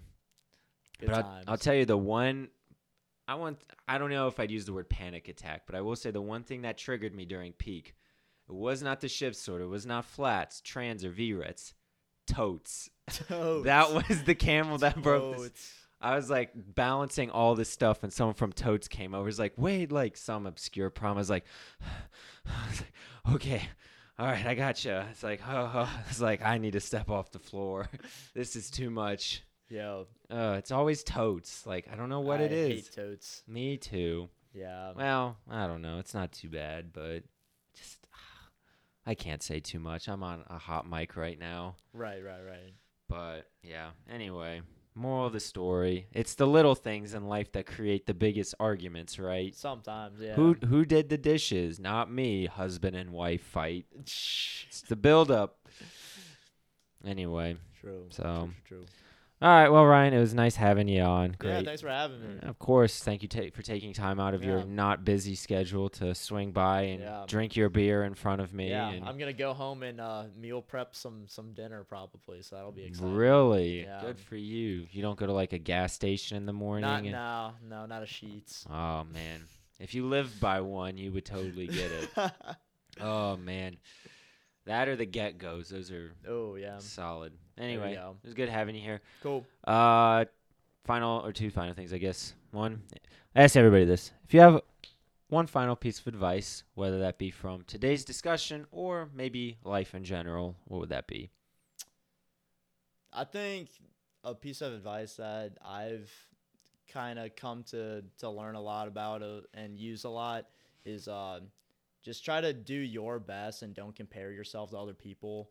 Um, it was really tough for me uh, growing up when I had uh, an older brother who was three years older, but like he was only two years older in school, if that makes sense. Mhm. He had a Yeah. summer birthday, so he got It like does. held back a year, or whatever you want to call it. What an idiot! Yeah, I'm yeah. just kidding. Even though he's one of the smartest people I've ever met. Doesn't what- matter. what an Hold that idiot. against Yeah, him. I will. Yeah. Smart he people, you did, just like an need extra one year th- of kindergarten or whatever. you just need but- one thing to prove the smart guy's dumb. That's all you Right, need. Right. But um, but because of that, like um, like we were both like pretty good academically and um, like played the same sports. Like like we both played golf, baseball. I played more ba- way more basketball than he did. Mhm. Um, but uh, golf and baseball were like our main sports, and I just feel like I was like compared to him a lot. Like I was referred to as Connor's little brother like all the time, by, Oh, like everyone man. and stuff. And it's Yeah. like it just kind of sucks. It kind of weighs on you. It's like you know, like my name's Ryan too, and like kind of. Mhm.